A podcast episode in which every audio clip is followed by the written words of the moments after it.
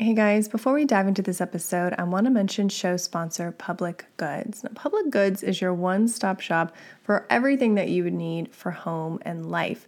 Uh, I'm talking about shampoo, uh, pantry items, um, even toothbrushes, razors, everything you can think of that you use on a day to day basis, you can find at Public Goods. And the cool thing about this company is that they've really done their homework. They curate a full lineup of products that have been vetted. You know, they're sustainable, they're environmentally friendly. I'm in love with the shampoo. It's a coconut based shampoo, so I know it's not putting a bunch of chemicals into my hair. And this is 2021. We need to do our homework when it comes to the products we put in and on our bodies. Um, and of course, because they are a sponsor of the show, you know you're going to get a good deal. If you go to publicgoods.com forward slash unstressed, you get $15 off your first purchase, and there's no minimum order. So go to P-U-B-L-I-C G-O-O-D-S dot com forward slash unstressed and get your $15 today. This show is also sponsored by Beekeepers Naturals. Now they have a wide variety of bee products like royal jelly, um, hemp honey sticks, but I want to talk to you today about their Bee Elixir Brain Fuel. Now this product comes in these little vials. Don't make the same mistake I did and take the entire vial in one sitting uh, because you will literally be buzzing around like a bee. This thing hacks through brain fog gives your body and your brain such a boost of energy. I mean, it was unlike anything I had ever experienced before. I mean, it was incredible.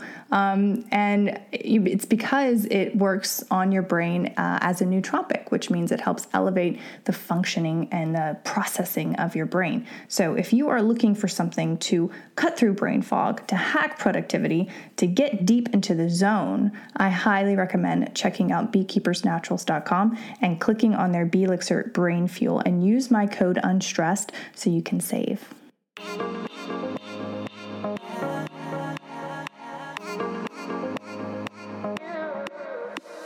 Has the practice of prayer, meditation, and gratitude helped you get through this past year?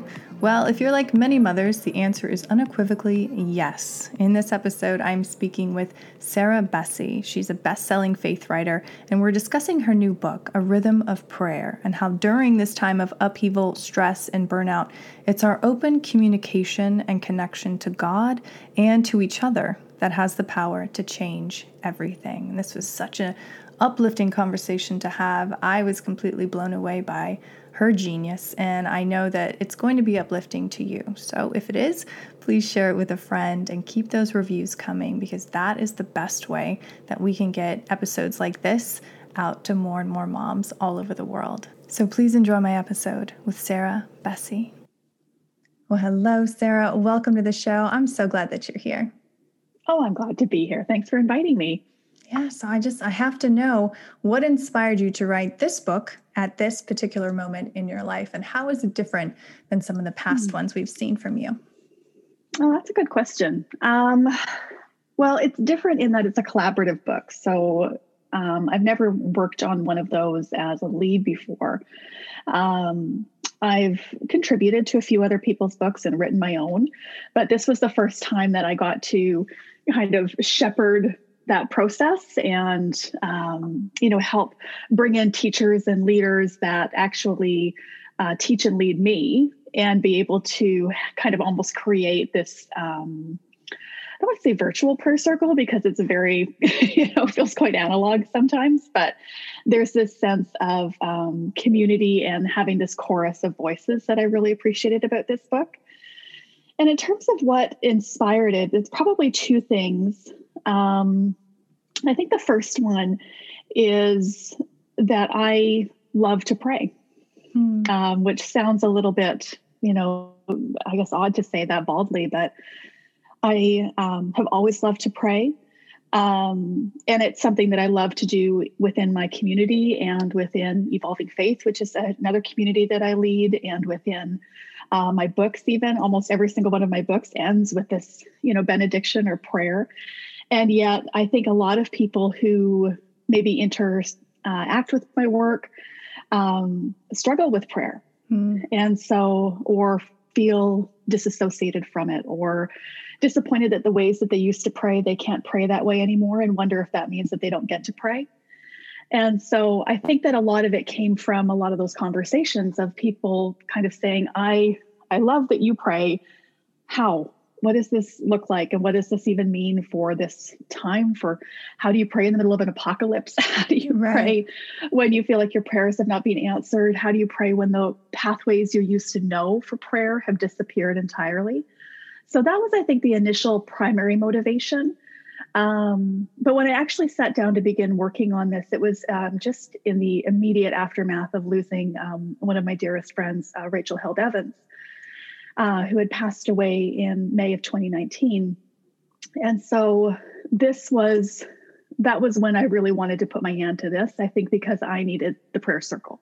Mm. I needed um, the work of prayer. I needed the women who gathered around this project um, I needed to rest in their language of prayer for a time. And uh, and that was really healing and transformative for me. It was a big part of that first year of grieving.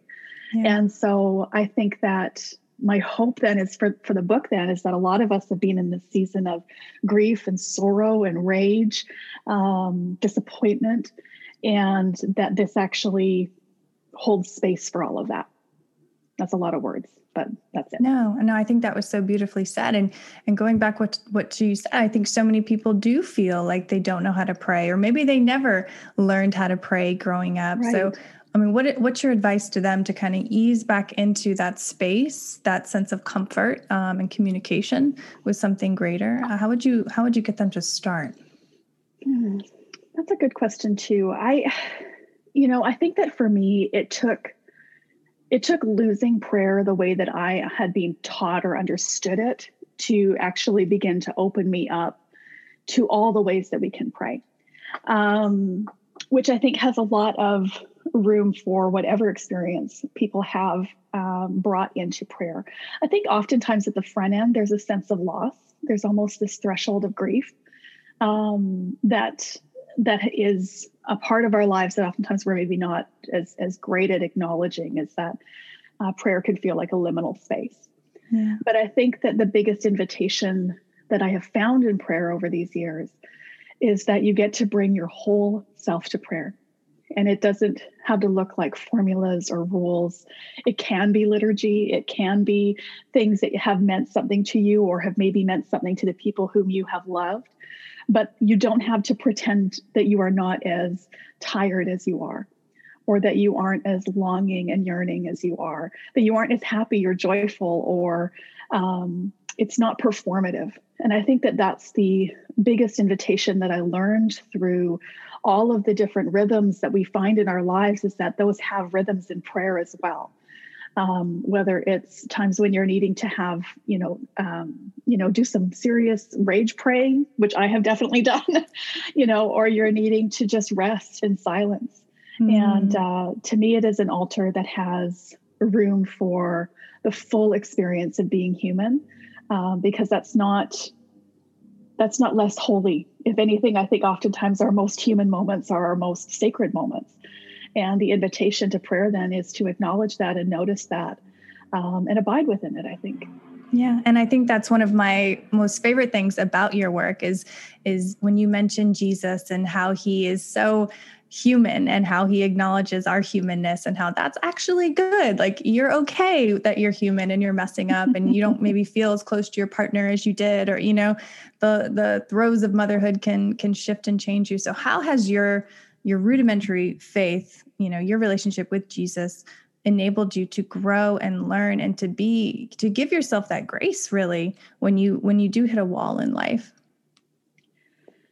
i think that um the place where i probably the altar where i learned that the most or the crucible where i learned that the most uh, is in motherhood um, which i know is not everybody's story you know, I'm not necessarily saying that my way obviously is the only way or this is the only way to have that sort of revelation. That's certainly not true. But the reality is, is that that's where I first encountered and began to understand the sacredness of being human and the unconditional nature of God's love.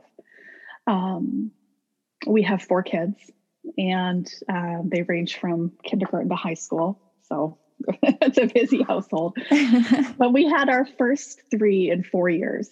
Wow. And then a number of years later, we had one last little one who came along. But and I remember in those really early days of motherhood, um, you know, four year old, two year old, you know, baby still nursing. And how I used to just, my husband and I used to stand over their bed when they'd fall asleep. There's nothing better than sleeping children. it's like all They're the rush of love returns, right? There's that love. exactly. Aren't they wonderful? That's when you get lulled uh, into having another. So we ended, we ended up, I remember these very, very clearly moments of just standing in their room, just almost like clutching our chest and just like telegraphing with our eyes over their little bodies, like, they're amazing. Yeah. Look at this and just how much love we had for them. And that began to reset some broken bones that I had developed about God's love for us. Um, to heal, I think, and begin to understand the unconditional, um, unchanging love of Jesus. And then once you know that, I think that that's the point when that stains backwards over your life and even changes how you approach all the things that you come uh, forward to then afterwards. Um, but I think maybe because too, I sensed God's presence the most in maybe some of the hardest moments of motherhood as well. I mean, which it can be, it can break your heart and mm-hmm. it can be the thing that, um, you know, exposes you. And so I think that even in those processes, um, those things reset my understanding of God, my understanding of love, my understanding of um, the endurance of that for sure. How oh, I love that answer. And I completely understand. And I know the woman listening to this understands those Elizabeth Gilbert bathroom floor moments when you're just like, you're tapped out, you're tired, your boobs hurt. I mean, all the things. And you're like, okay, all right, I'm, I'm ready to listen. Um, but when you pray, how do you differentiate that from say meditation or you know a mindfulness practice or because it really is it seems to be more of a communication process rather than just you know getting still. Or is it not?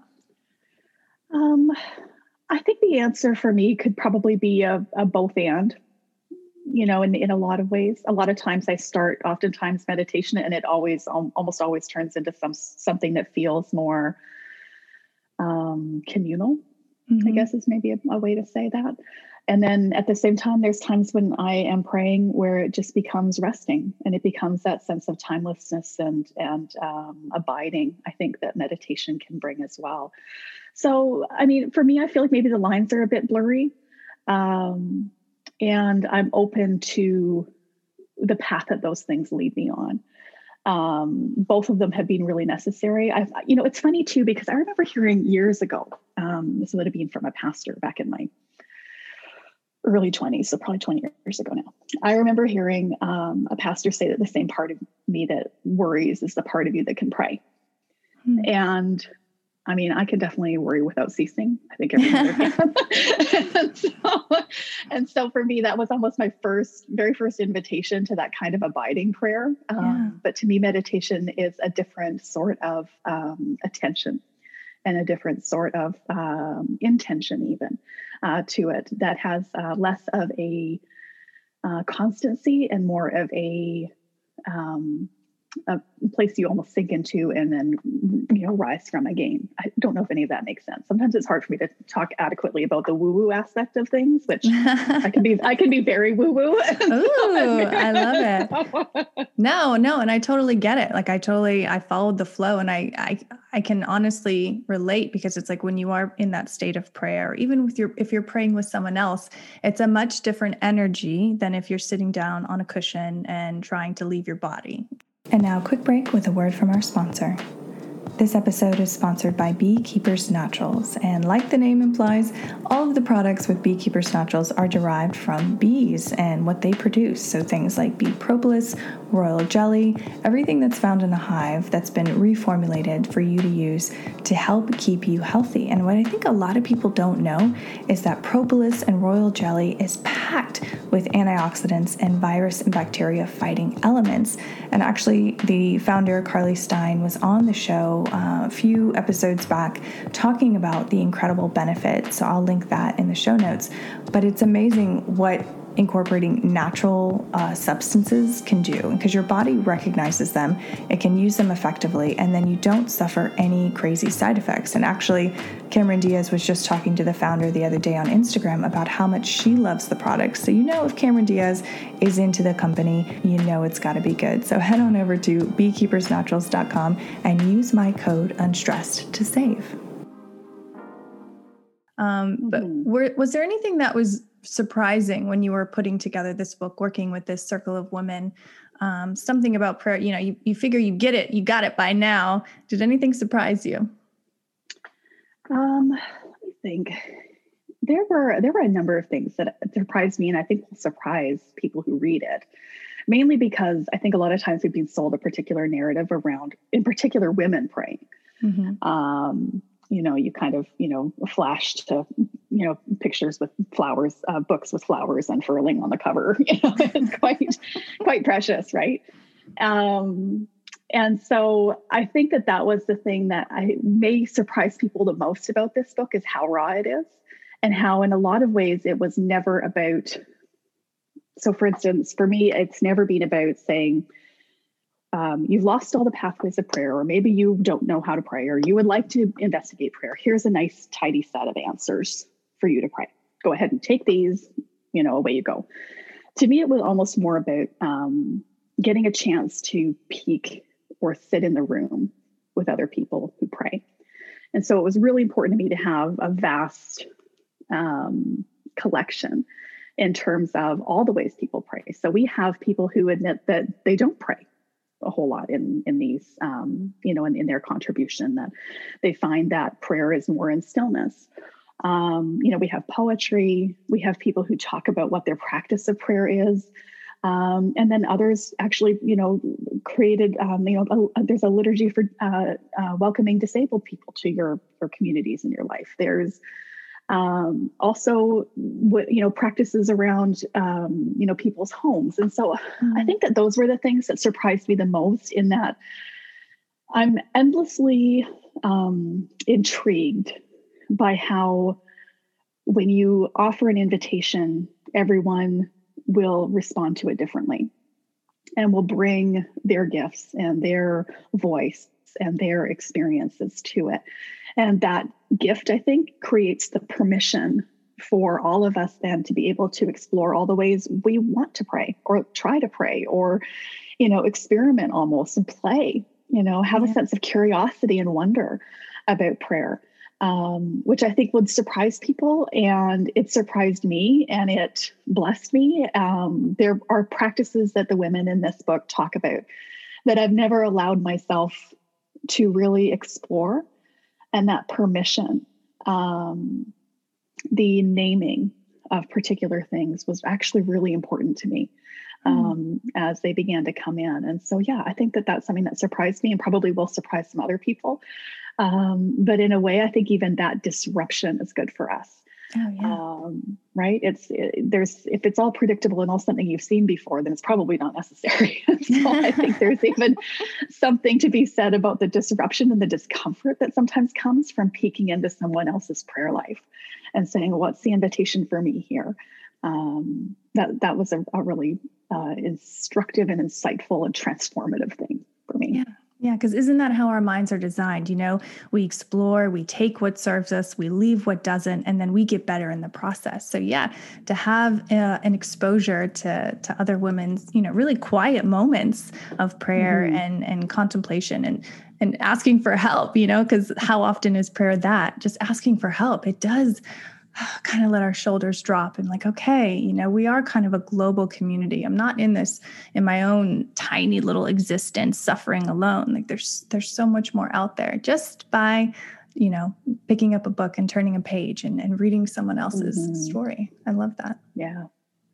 Wow. Yeah, that's so, so true yeah. So talk to me a little. I love this quote that I read about you. It was you said uh, Paul calls for powers and principalities. So talk to us about your view on that and how prayer helps with that.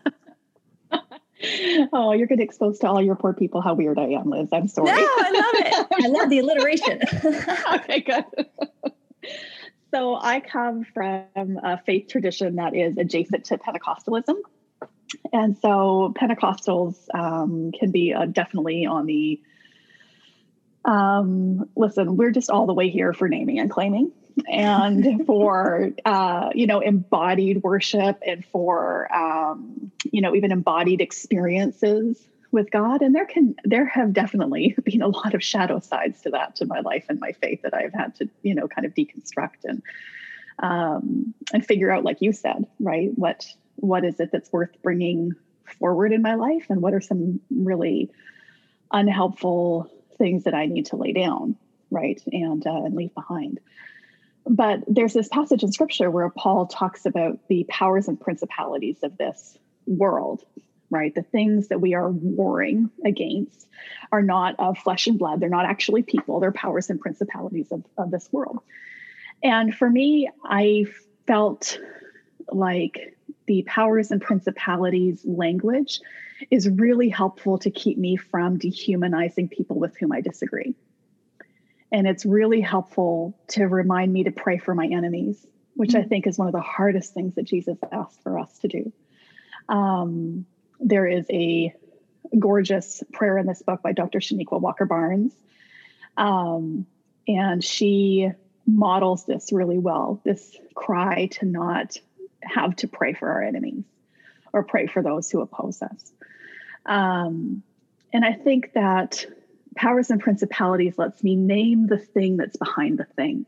It lets me name and and and call out um, and almost even rebuke right things like white supremacy and homophobia and transphobia and war and dehumanization and all the ways that these things are embodied in our culture and in our life i think it's really helpful for me to remember it's not something that's necessarily about my neighbor or about the person in front of me who is made in the image of God and worthy of love and respect and value, um, but to see the thing behind the thing. And that's the thing that I find really helpful in prayer.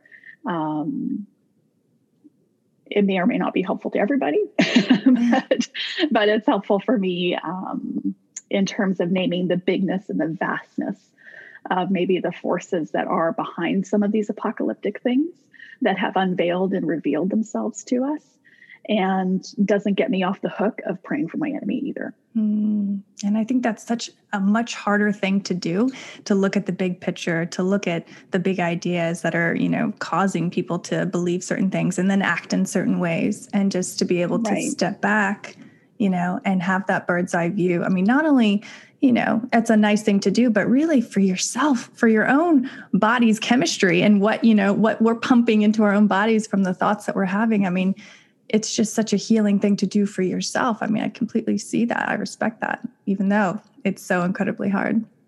Yeah, absolutely. I think there's a sense of almost release to that.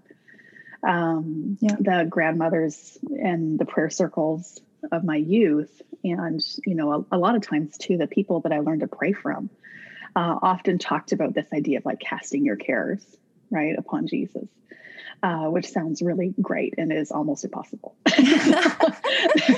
like, Go on. That sounds great. It's, almost like one of those like really unhelpful things people say to you when you're having a hard time, right? Where it just almost feels just patronizing, right? It's like when people tell someone who's depressed, like just relax. Right. thanks, thanks, champ. You know. but there's this sense of I think that sort of practice of releasing uh, even control of releasing um, control of outcomes of recognizing our place. Um, there has elements of casting your cares or it feels like a, an embodied practice for that even though i don't know if that's necessarily what the grandmothers in the prayer circle meant when they they said it but maybe that's it.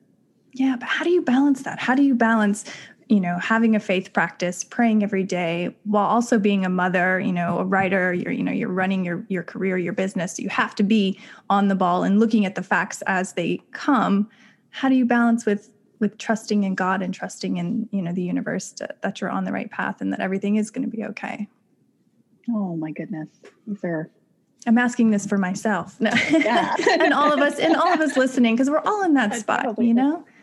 Yeah. We all want that. You know, that's an interesting way of looking at it. I guess I've never I think especially maybe in the last, you know, 15 years or, or you know, a little, little bit longer than that probably, but in these number of years of, of raising kids, um, the notions and ideas of the guardrails of what holiness or practice for or spiritual practice um, or prayer look like, they just get blown to hell by that, right?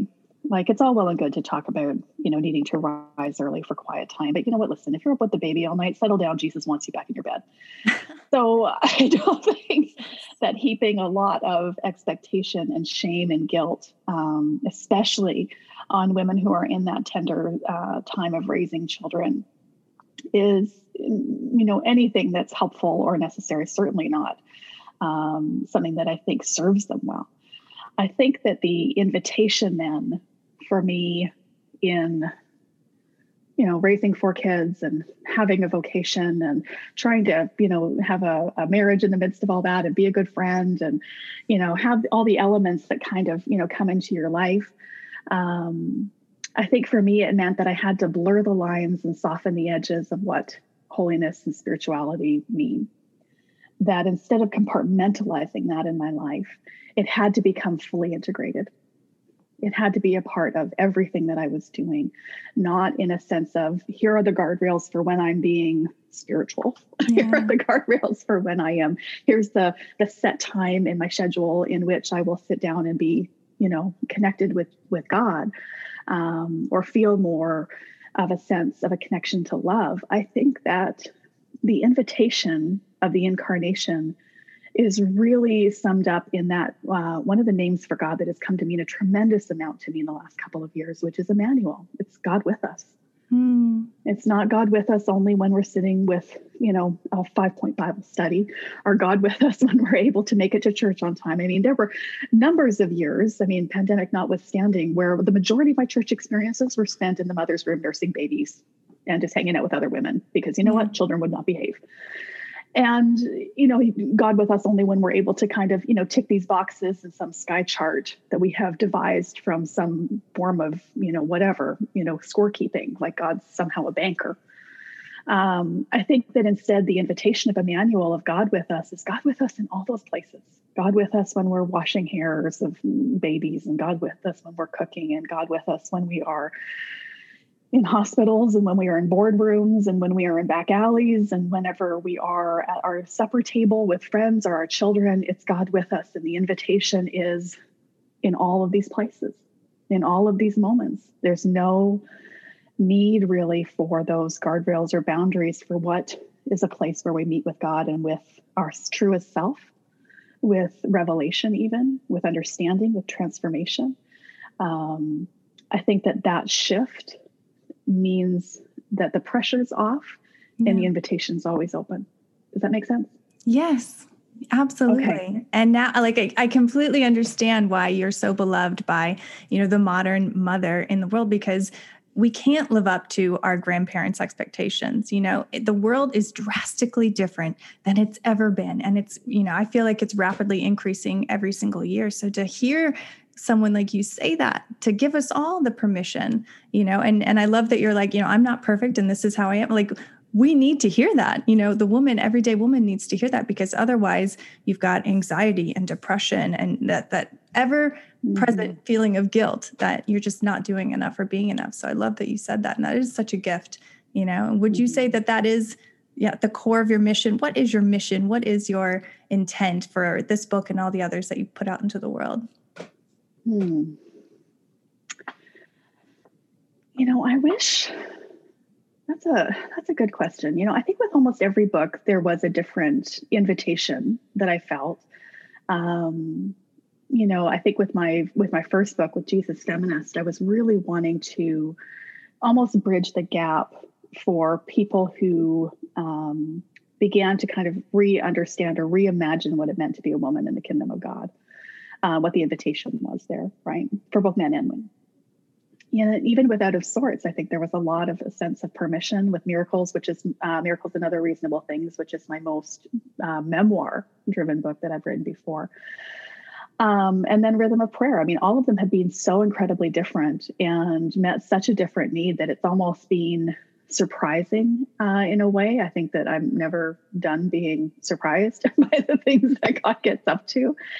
But at the core, I think of almost everything that I have said and done, even the things that are, you know, smaller or peripheral, maybe to maybe how people interact with sometimes with my work, like a newsletter or hell, an Instagram caption, right? Like I just, I think that for me, the thing that I'm always wanting to communicate and have people understand is that you're already loved that you don't earn it, that it's not being withheld, that it is not based on what you do or don't do, that it's not a pre there's not things you need to do as a prerequisite to be loved. And that within that love there's liberation. And that liberation extends not just for you and the people in your household, but that liberation, I think, especially for women, um, has implications and beautiful, devastating consequences for our lives and for our neighborhoods and our communities. Um, I, there's this really beautiful um, Chinese proverb that says, "When sleeping women wake, mountains move." Mm. And I think that that sort of love awakens women. And when women are awake, I think that these are the invitations we find. And so prayer is the way we awaken. Yeah. I think um, telling our stories and owning them is another way we awaken um, linking arms with other women, you know, giving up on the narratives of shame and expectations and enoughness, like you spoke about. I think those are all ways we awaken one another. Um, and so, yeah, I think that's, I don't know if I've articulated that well, but I think that's probably where I'm getting at. No, that was that was perfectly said. You know, that was so beautiful and I think we can all feel lighter and feel more joy and more love from that alone. And a rhythm of prayer is is just a, a, great tool to to get us all there. So thank you for pulling it together and putting it out into the world. Um, where can our audience find your work online? Find the book. Tell us all the things. That's very generous of you. Thank you, Liz. Um, Good Hub is just sarahbessey.com. That has links to my books, uh, my newsletter, which is called Field Notes, uh, Evolving Faith, which is a community uh, that I co lead and co created that um, kind of creates like conversations and conferences and podcasts for people who are deconstructing religion and wanting to rebuild something that still is life giving in the world. So that's a good spot for people as well. And all the links to all my social media are there too. But honestly, I'm Sarah Bessey everywhere on all the places not on TikTok because I'm too old for that nonsense. But that is a limiting belief. Limit. I know. I think there's some sort of keep out Gen X on that map. I don't know. I don't know. Well, this was such a joy, and and I, you know, I've. I'm definitely a woman who meditates and believes in self love and self care, and and prayer. I think is something that I've been lacking in my life. And so just to speak with you and to have this book out in the world, I think is the encouragement that I needed. And I think so many women who tune into this show got that as well. So thank you. Thank you. That means a lot to me to hear, Liz. Thank you very much for the invitation and for such a generative conversation. You have been listening to the Motherhood Unstressed podcast, and I'm your host, Liz Carlisle. Thank you so much for tuning in. I'm so grateful that we got this time together today. And if you love this episode, I would so appreciate it if you would share it out on your social media. Make sure to tag us at Motherhood Unstressed, connect with us at Motherhood Unstressed. I'd love to connect with you uh, and see where the work has gone in the world. And make sure that you subscribe so that you never miss out on an amazing interview with an incredible guest or our weekly guided meditations every Wednesday.